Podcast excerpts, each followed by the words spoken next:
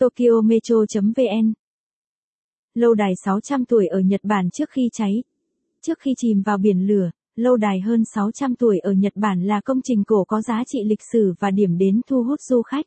Tọa lạc trên hòn đảo thuộc Ryukyu, Okinawa, phía nam Nhật Bản, lâu đài Suri là một trong những di lịch lịch sử quan trọng và địa điểm du lịch nổi tiếng của địa phương. Tòa nhà này được cho là đã sử dụng từ những năm 1400, thời vương triều Ryukyu thế kỷ 15 đến 19. Ảnh Matcha Các vị vua ở Ryukyu cũng từng chọn lâu đài Suri làm trụ sở trong hơn 400 năm lịch sử.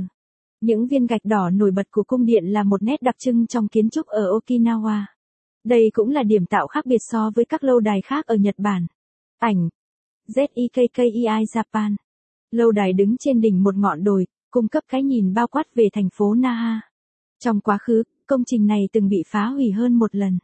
Toàn bộ khu vực bị hư hại nhiều vào Thế chiến II, khi lâu đài Suri đóng vai trò là trụ sở địa phương cho quân đội đế quốc Nhật Bản.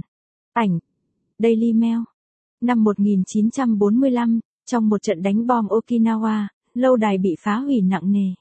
Từ năm 1990 năm 1992, nơi đây được xây dựng lại với diện mạo mới là một công viên quốc gia. Trong đó, nội thất của tòa nhà chính được khôi phục theo phong cách ban đầu. Hội trường Bắc và Nam được xây dựng thành bảo tàng hiện đại. Nơi đây tổ chức các cuộc triển lãm lịch sử thời kỳ vương quốc Ryukyu. Nhờ sự phục chế tài tình, lâu đài cùng khu phức hợp xung quanh và các địa điểm khác thời vương triều Ryukyu được đưa vào danh sách di sản thế giới năm 2000. Trong đó, Suri là một trong bốn lâu đài được UNESCO công nhận là di sản thế giới.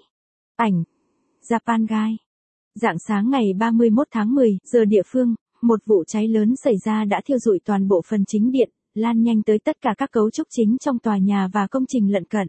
Gần 12 xe cứu hỏa được. Nếu bạn thích bài viết này, vui lòng truy cập trang web tokyometro.vn để đọc tiếp.